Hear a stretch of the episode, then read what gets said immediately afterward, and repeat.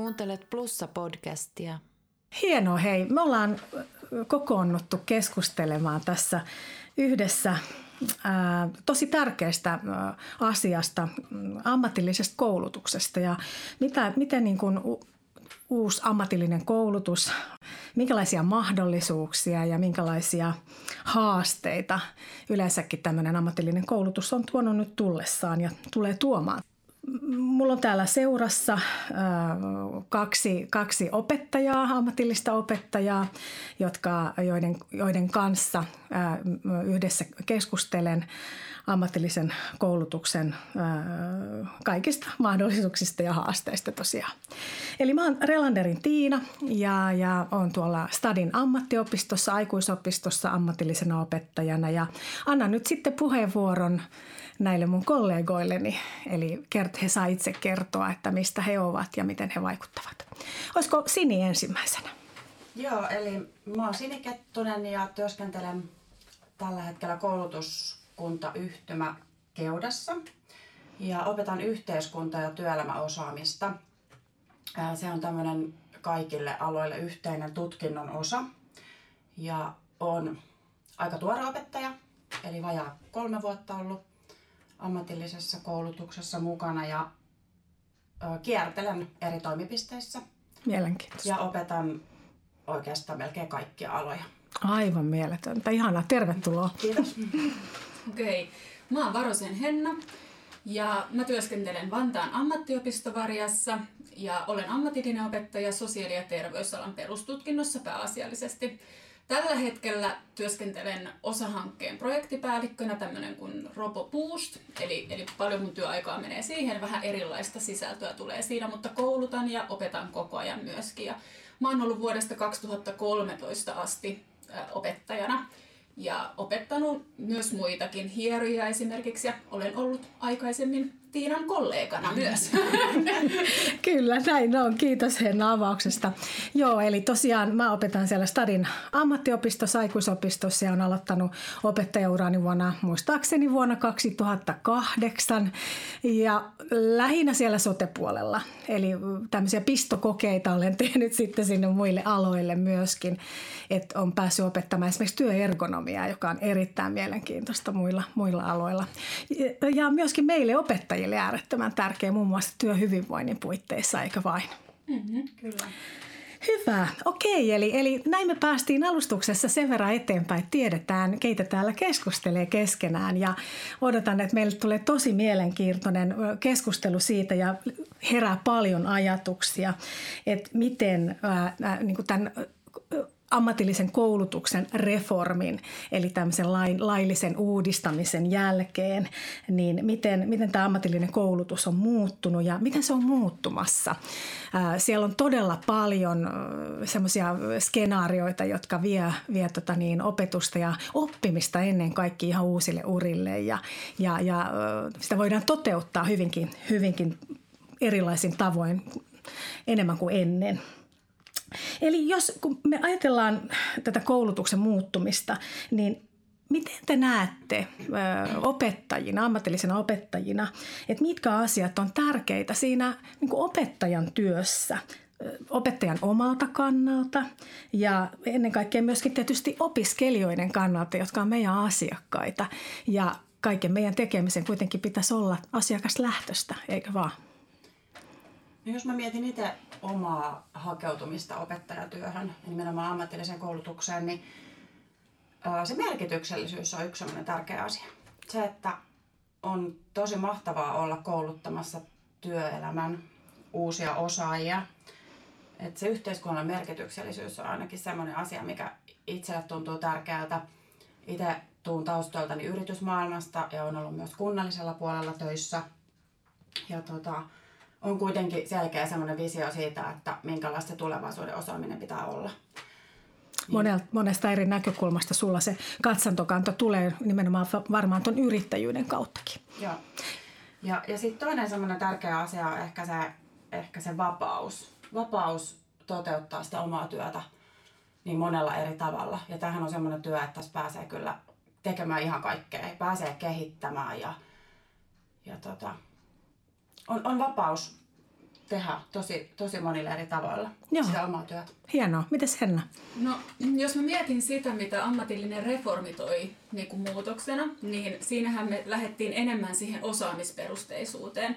Eli ennen ammatillista reformia me toteutettiin hieman eri tavalla.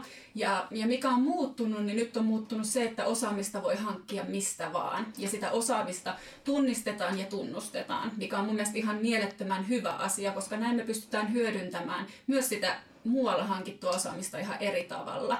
Ja koulu ei ole enää se paikka, missä pelkästään hankitaan osaamista, vaan se, mitä on mun työelämään tullut enemmän, tai nyt näissä ammatillisen reformin jälkeen, niin työelämäyhteistyö. Eli me tehdäänkin siellä työpaikoilla sitä opiskelua, tai me tehdään projekteissa opiskelua, tai työvaltaisesti. Meillä on työvaltainen koulutus esimerkiksi, missä mä itse olen myös mukana pienellä osalla. Ja tämä on ehkä semmoinen isoin muutos, tämä osaamisperusteisuus. Ja se, että osaamista voi hankkia monella eri tavalla. Sä oot nyt just tämän niin asian ytimessä, Henna. Eli oli ihanaa, että toi tuli heti niin kuin tuolta ilmi ja todellakin samaa mieltä opettajana ja pitkän ajan, kun tässä on toiminut nimenomaan toisella asteella opettajana, niin tässä otetaan enemmän myöskin huomioon se, että meillä on eri ikäisiä oppijoita.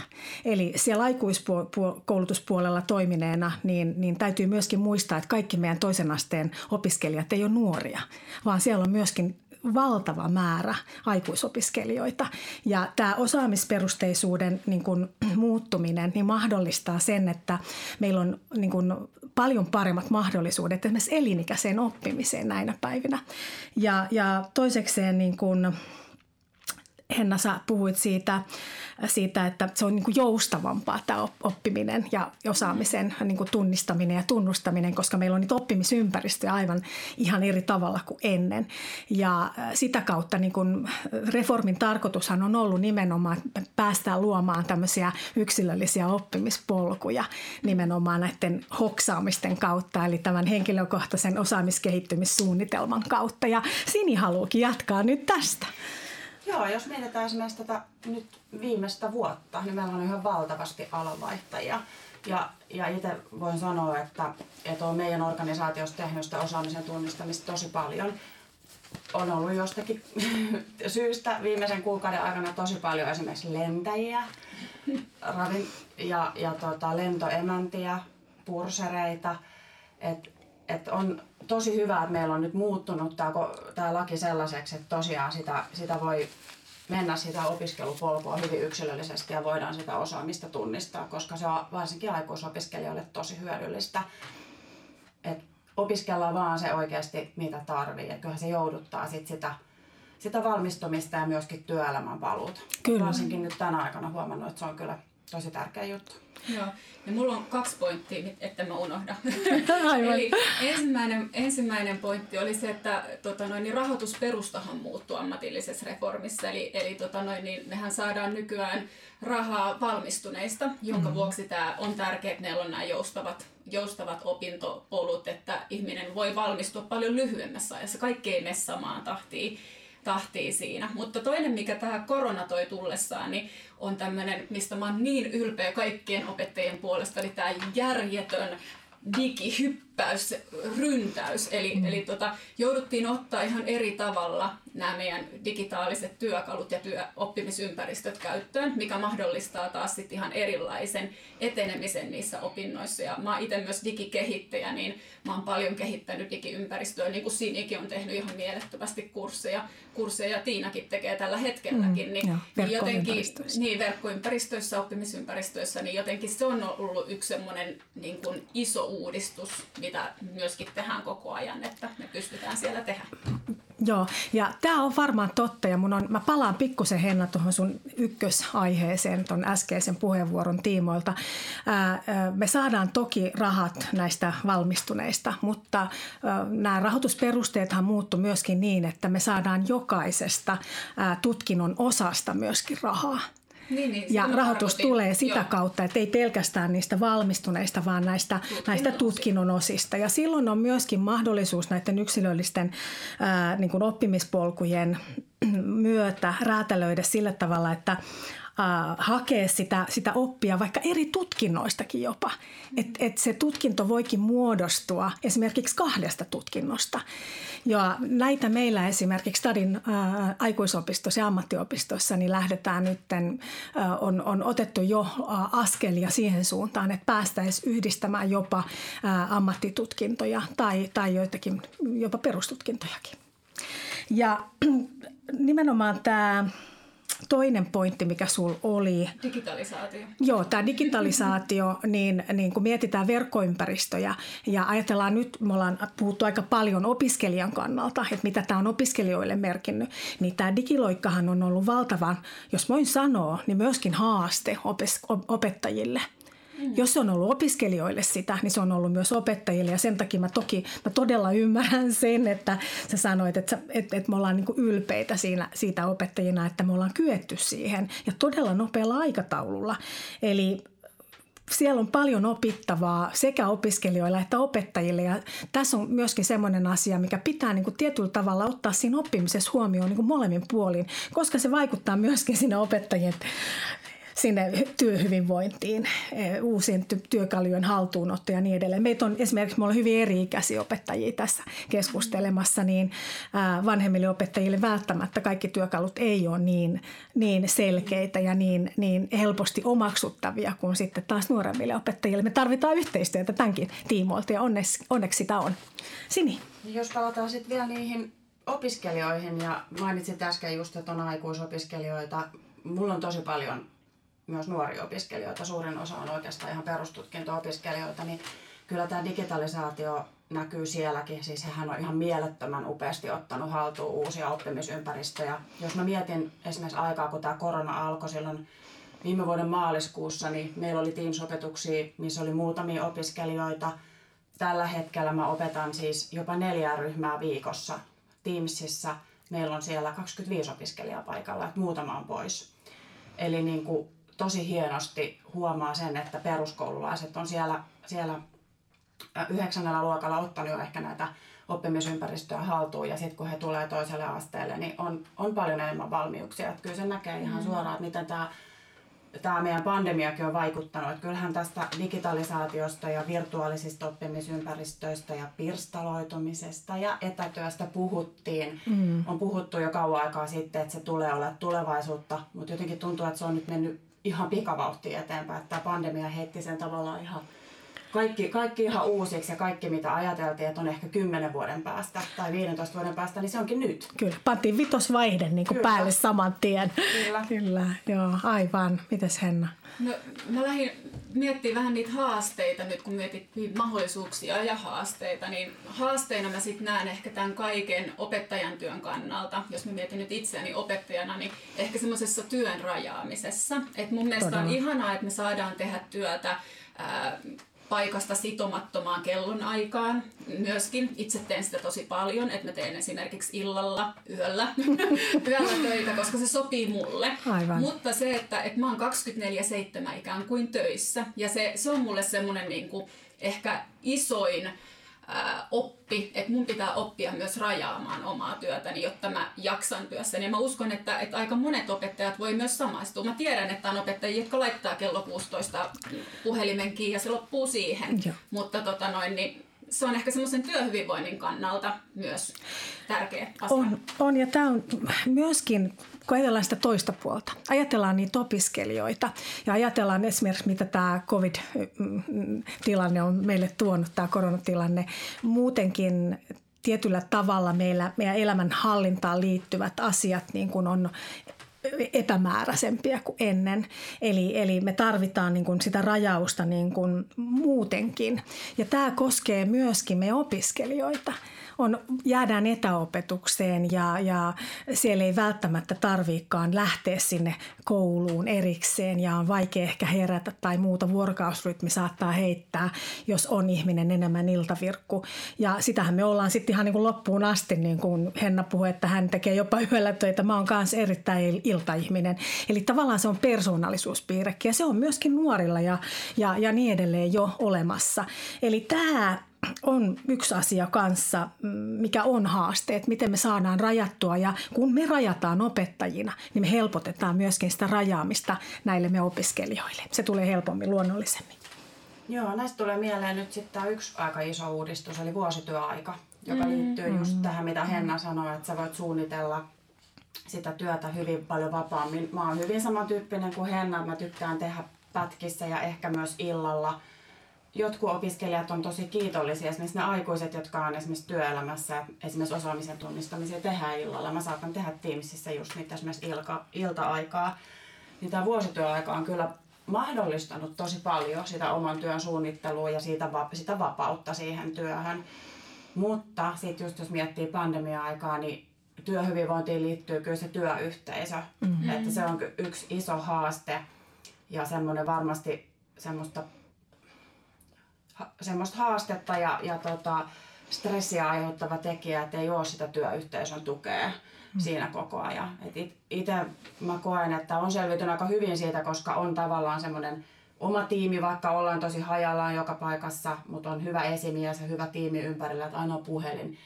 Puheleet voi soittaa. Musta oli ihana, kun yksi semmoinen aika uusi kollega meidän tiimistä sanoi palaverissa, että viittasi minuun, että hänellä on aina luottopakki, kenelle hän voi soittaa, jos tarvii jotain tietää. Mm. Että tavallaan se työyhteisön tukikin on tosi tärkeää ja on tosi kuormittavaa, jos sitä ei ole. Että sä oot koko ajan tavallaan yksin. Kyllä. Ja tämä on myöskin, kun ajatellaan opiskelijoita, niin tietyllä tavalla, kun jos ollaan vaikka oltaisiin hybridimallissakin, jolloin opiskellaan osittain lähiopetuksessa ja osittain etäopetuksessa, verkko-opetuksessa, niin se, että opiskelijat ei myöskään pääse ryhmäytymään ja sitä kautta saa sitä vertaistukea, sitä vertaisoppimista ei tapahdu, niin se on äärettömän niin kuin iso puute. Eli se, että me päästään kehittämään semmoinen toimiva hybridimalli, joka jää elämään tämän meidän niin kuin epidemian jälkeenkin, niin on tosi tärkeää, kun me mietitään sitten taas niin kuin kustannuksia ja muita, mutta sen täytyy olla toimiva, semmoinen, että se ryhmäytyminen ja se justiin se työyhteisön tai oppimisyhteisön tuki tulee julki. Mutta Henna, sulla oli varmaan tähän lisät. Okei, Sini, kerro sä. No mä mietin just sitä, että puhutaan digitalisaatiosta ja virtuaalisesta oppimisympäristössä ja siitä, että ollaan etänä ja hybridimallina. Just niin kuin sanoit, että se ryhmäytyminen on tosi tärkeää, niin sitäkin enemmän se vuorovaikutuksen tarve lisääntyy. Että jos mietitään tulevaisuutta tämän ajan jälkeen, että mikä on se tulevaisuus, niin mä luulen, että opiskelijoilla on ihan hirvittävä tarve olla siellä ryhmässä ja vuorovaikutuksessa. Ja varmaan on opettajillakin samanlainen tarve siihen sosiaaliseen kanssakäymiseen ja siihen yhteisöön kuulumiseen. Et mä oon ainakin huomannut, että osa opiskelijoista hyötyy ehkä tästä tämänhetkisestä tilanteesta, mutta suurin osa kyllä kaipaa sitä lähiopetusta ja haluaa sitä lähiopetusta. Kyllä. Me ollaan puhuttu aika paljon nyt sekä meidän opettajien näkökulmasta että sitten opiskelijoiden näkökulmasta, että mitä nämä muutokset on ollut sekä hyvässä että vähän pahemmassakin. Ja tässä on tullut kyllä näitä visioita nyt jo esille, mutta onko teillä jotain semmoista lempivisioa, mitä te ajattelette, että se tulevaisuuden ammatillinen koulutus voisi olla? Se voi olla joku pieni osa-alue tai isompikin, jos siltä tuntuu, mutta olisiko joku tulevaisuuden kannalta joku ihana visio, mikä teillä olisi päällimmäisenä mielessä? No mä ajattelen ainakin niin, että tämä aika näyttää nyt sen, mitä se tulevaisuus on, että se on sitä jatkuvaa uudelleenopettelua, että heitetään ihan siis uusiin tilanteisiin ja pitää tosi nopeasti ottaa haltuun asioita. Et se on ehkä semmoinen työelämän osaaminen, joka nyt tulee kaikista eniten esille ja sitä voi nyt jo painottaa opiskelijoille. Ihan sama minkä alan opiskelijoista voi nyt tuoda koko ajan kaikessa ilme, että tätä on meidän työelämän tulevaisuus. Me jatkuvasti joudutaan opiskelemaan uusia juttuja. Saadaan. Niin, ja saadaan opiskella, kyllä. Ja se on jatkuvaa oppimista. Tämä on ainakin semmoinen hedelmällinen asia, minkä voi tuoda nyt ihan joka alalla opiskelijoille ilmi. Tiedätkö Sini, mä jotenkin koen, että sä puhut myös meistä opettajista. Sä et puhu pelkästään opiskelijoista, vaan sä puhut meistä opettajista myöskin, että se on meillä myöskin. Se on mahdollisuus ja se on tietysti aina myöskin jollain tasolla haaste, koska me ollaan siellä tietyllä epämukavuusalueella kuitenkin jonkun verran. Haluatko Henna tähän lisätä vielä? Näistä visioista, niin mä tykkään Perttu Pöllösestä, futuristista, ja hänhän visioi paljon tulevaisuuden osaamista myöskin ja minkälaista se voisi olla, se tulevaisuuden osaaminen. Ja sehän voi olla hyvin paljon erilaisia asioita, mutta monet asiat pystytään hyvinvointiteknologialla ja tulevaisuudessakin korvaamaan. Eli me tarvitaan ihan uutta osaamista. Ja kyllä mä näen, että meidän pitää pystyä opettajina myöskin näkemään pidemmälle ja visioimaan sellaisia tapoja, mitä ei ehkä vielä edes ole. Et me ollaan nyt tässä, me ollaan otettu digiloikat, mutta se voi olla ihan jotain muuta jo 2-3 vuoden päästä. Me ei välttämättä tarvitse enää opetella kieliä, me ei voi olla kääntäjät, suoraan korvaan tulee se tai toiselle puolelle.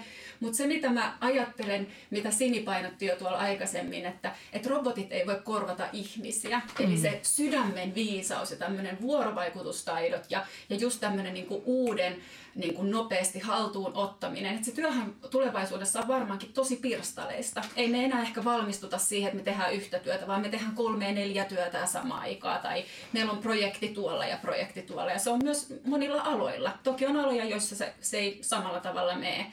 Mutta sen näkeminen on mun mielestä ihanaa ajatella, että mitä kaikkea se tulevaisuus voi ollakaan ja sen visioiminen ja jotenkin siihen valmistaminen itseämme, mutta varsinkin meidän opiskelijoita. Että ainakin tuolla meidän lähihoitajapuolella ja tieto- ja viestintätekniikassa, niin meillä on nyt painotettu tätä meidän Robo Boost-hankkeen kautta tätä hyvinvointiteknologiaa. Että miten me saadaan valjastettua esimerkiksi tällainen asia meidän käyttöön ja hyödyksi sinne työelämään ja samalla lähdetään kouluttaa työelämäosaajia johonkin uuteen, mitä heillä ei vielä ole sellaista taitoa ja sitä kuitenkin on jo olemassa.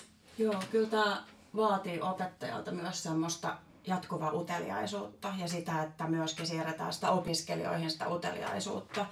Ja just on ihan samaa mieltä tuosta mitä sanoit siitä, että miten kaikki tulee muuttuu. Esimerkiksi itse opetan yrittäjyyttä. Niin nyt jo tuodaan esille se, että ei meillä ole enää sellaista jakoa kuin tuote ja palvelu, vaan meillä on siellä ne alustat. Alustataloushan on se, mikä tulee niin kuin pyörittämään maailmaa tietyllä tavalla tulevaisuudessa aina vain enenevässä määrin ja kiertotalous sen myötä myöskin. Eli meillä on tulossa semmoisia uusia niin kuin muotoja, niin kuin, kun ajatellaan meidän niin kuin rakenteita jo ihan yhteiskunnallisesti, mitkä tulee määrittämään meidän elämää aika pitkälle. Tämähän luo, niin kuin, mä oon itse kuitenkin niin sanottu vanha opettaja ja tämä luo sitä tietyllä tavalla siis kun itse ymmärtää sen, että kun on elänyt toisenlaisessa maailmassa ja opettanut vielä siellä puolella hyvin vahvasti, niin tämä voi olla kuilu, mutta tämä voi olla myöskin sellainen ihan mieletön niin kuin, kumppanuussuhde ja semmoinen, niin kuin, tavallaan semmoinen suhde, että me otetaan sieltä vanhasta ne hyvät, mitkä kannattaa säilyttää ja sitten uudesta liitetään se sinne uuteen, josta syntyy taas jotakin uutta. Ja tässä se, että tavallaan niin kuin se vuorovaikutus, mitä me käydään ja mistä se uusi syntyy, niin se tulee myöskin, ei meidän kautta pelkästään, vaan nimenomaan siinä vuorovaikutuksessa myöskin niiden opiskelijoiden kautta. Se, että opiskelijat on keskenään, mutta myöskin, että me ollaan vuorovaikutuksessa, se on aitoa dialogia. He on meidän niin kuin, tavallaan asiakkaita siinä suhteessa, että siellä on ne nuoret ihmiset, sieltä tulee se niin kuin ne innovaatiot ja ne yhdistyy sitten niin kuin meidän näkemykseen. Ehkä se on se niin kuin vielä se semmoinen huipennus, en tiedä.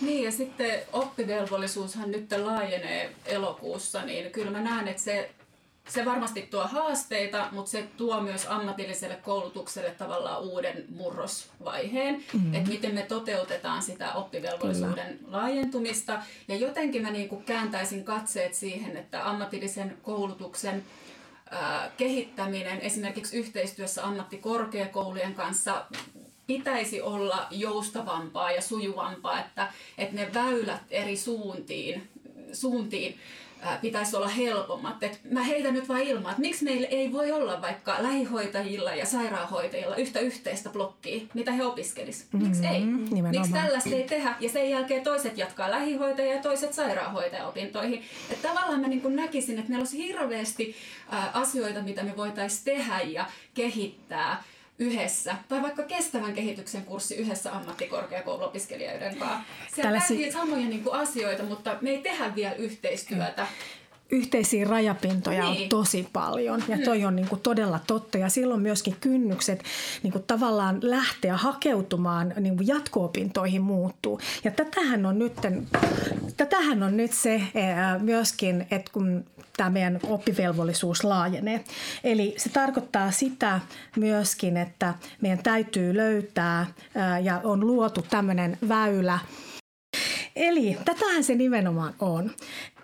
Nythän on tämän oppivelvollisuuden laajentumisen myötä niin syntynyt tämmöinen TUVA-malli, eli jossa sitten luodaan oppimismahdollisuudet ja niin valmennetaan siihen, että kuinka myöskin sieltä peruskoulun lopettaneet, niin kuin niiden kynnys pienenee. Että se pirstaleisuus siellä, että on ollut valmaa niin kuin ammatilliseen koulutukseen valmentavaa koulutusta tai sitä luvaa, eli lukioon valmentavaa tai kymppiluokkaa. Eli ne on yhdistetty nyt siihen TUVAan, eli saadaan tämmöinen yksi yhteinen väylä, joka valmistaa sinne toiselle asteelle. Niin samalla tavalla sieltä toiselta asteelta pitää olla se valmistautuminen sinne seuraavalle portaalle, kyllä. Joo. Jos mä ajattelen sitä oppivelvollisuuden pidentämistä tulevaa syksyä, niin kyllä varmaan yhteiskunnalta tarvitaan tähän resurssia. Todellakin. Et nyt jos mietitään, mikä on se yhteiskunnallisen päätöksenteon merkitys tässä koko prosessissa, niin kyllähän tähän tarvitaan resurssia tukea. Et jos mietitään pelkästään pandemia-aikaa ja sitä, millä tavalla me ollaan saatu opiskelijat mukaan tähän hybridimalliin ja oikeasti etenemään niissä opinnoissa, omassa organisaatiossa tilanne on tosi hyvä. Mm-hmm. Et me mun mielestä ollaan suoriuduttu siitä erinomaisesti ja ollaan saatu johdolta kiitosta, että kuin hienosti on mennyt. Niin kyllä se on vaatinut sitä resurssia. Mä annan ihan siis tällaisen käytännön esimerkin, että meillä on ollut ohjaaja aamulla soittelemassa opiskelijoille, että kun mennään Teamsiin, niin hän alkaa soittaa siellä sit niitä puuttuvia läpi. Kontaktoidaan kaikki. Niin jos mä mietin sitä ensi syksyä, niin varmaan tarvitaan myös yhteiskunnan tukea ja resurssia siitä selviytymiseen, että me saadaan sitten kaikki ne putoamisvaarassa olevat pidettyä kiinni niissä opinnoissa. Kyllä. Ja tämä tarkoittaa just sitä, että siellä täytyy olla myöskin yhteiskunnallisesti tahtotila. Kyllä. Eli se resurssi syntyy siitä yhteisestä tahtotilasta, jolloin ihan kunnalliset rakenteet pitää olla joka paikassa sellaiset. Me edustetaan vähän erikokoisia kaupunkeja ja kuntia, tässä me kolme jo. Ja sitä kautta, kun me päästään niin kuin vaikuttamaan kuntien kautta niihin resursseihin ja luodaan sitä yhteistä tahtotilaa, niin sitä kautta sitten nämä muutokset voi olla niin kuin mahdollisia. Ja ne voi toteutua. Joo, ja ainakin itse tuolla omassa työpaikassa Varjassa niin pitää kyllä kanssa antaa kiitosta, että me ollaan tosi ketterä ja joustava niin kuin oppilaitos, että siellä niin kuin tehdään yhdessä töitä kaikilla tasoilla ja omat esihenkilöt on niin kuin tukenut koko ajan näissä kaikissa muutoksissa, että se on mun mielestä niin kuin ihan äärimmäisen tärkeä viesti meidän opettajillekin, että he tukee ja on siinä rinnalla ja kehittämässä. Joo, mä oon ihan samaa mieltä, että mä oon kanssa tosi tyytyväinen omaan organisaatioon ja toimintatapoihin ja esimiestyöhön ja on saanut kehittää. On saanut kehittää aika vapaasti. Se on tärkeä itsellekin. Koska se tekee siitä työstä tosi innostavaa ja mielekästä. Kyllä. Joo, ja ihana kuulla, te työskentelette pienemmissä organisaatioissa, mutta samaa voi sanoa isosta jättiläisestäkin, jossa itse työskentelen. Eli Helsingin siis Stadin ammattioppilaitos ja aikuisoppilaitos. Ja tämähän on niin kuin sitä... isossa organisaatiossa se on sitä, että Että niitä mahdollisuuksia on toki vielä ehkä enemmän, mutta se nopeus on sitten ehkä kärsii siitä isoudesta. Eli tässä tilanteessa me ollaan saatu aivan mieletön keskustelu aikaiseksi tosi tärkeistä asioista ja kun tässä puhuttiin jo siitä, että mitä vaatii tämä meidän ammatillisen koulutuksen kehittyminen ja yleensäkin koulutuksen kehittyminen, niin tahtotilaa ja resursseja, niin tässä vaiheessa voin vielä sitten kertoa omalta kohdaltani, että mä oon tosiaan kunnallisvaaleissa ehdokkaana ja edustan tämmöistä sitoutumatonta Järvenpää Plus-ryhmää, eli Relanderin Tiina on siellä sitten ehdokkaana, että toivottavasti kaikki pääsee myöskin äänestämään. Ja ajamaan ammatillisen koulutuksen etuja. Kyllä, juuri näin. Hei, kiitos teille tosi paljon ihan mielettömästä keskustelusta. Tästä on hyvä jatkaa eteenpäin. Kiitti. Kiitti.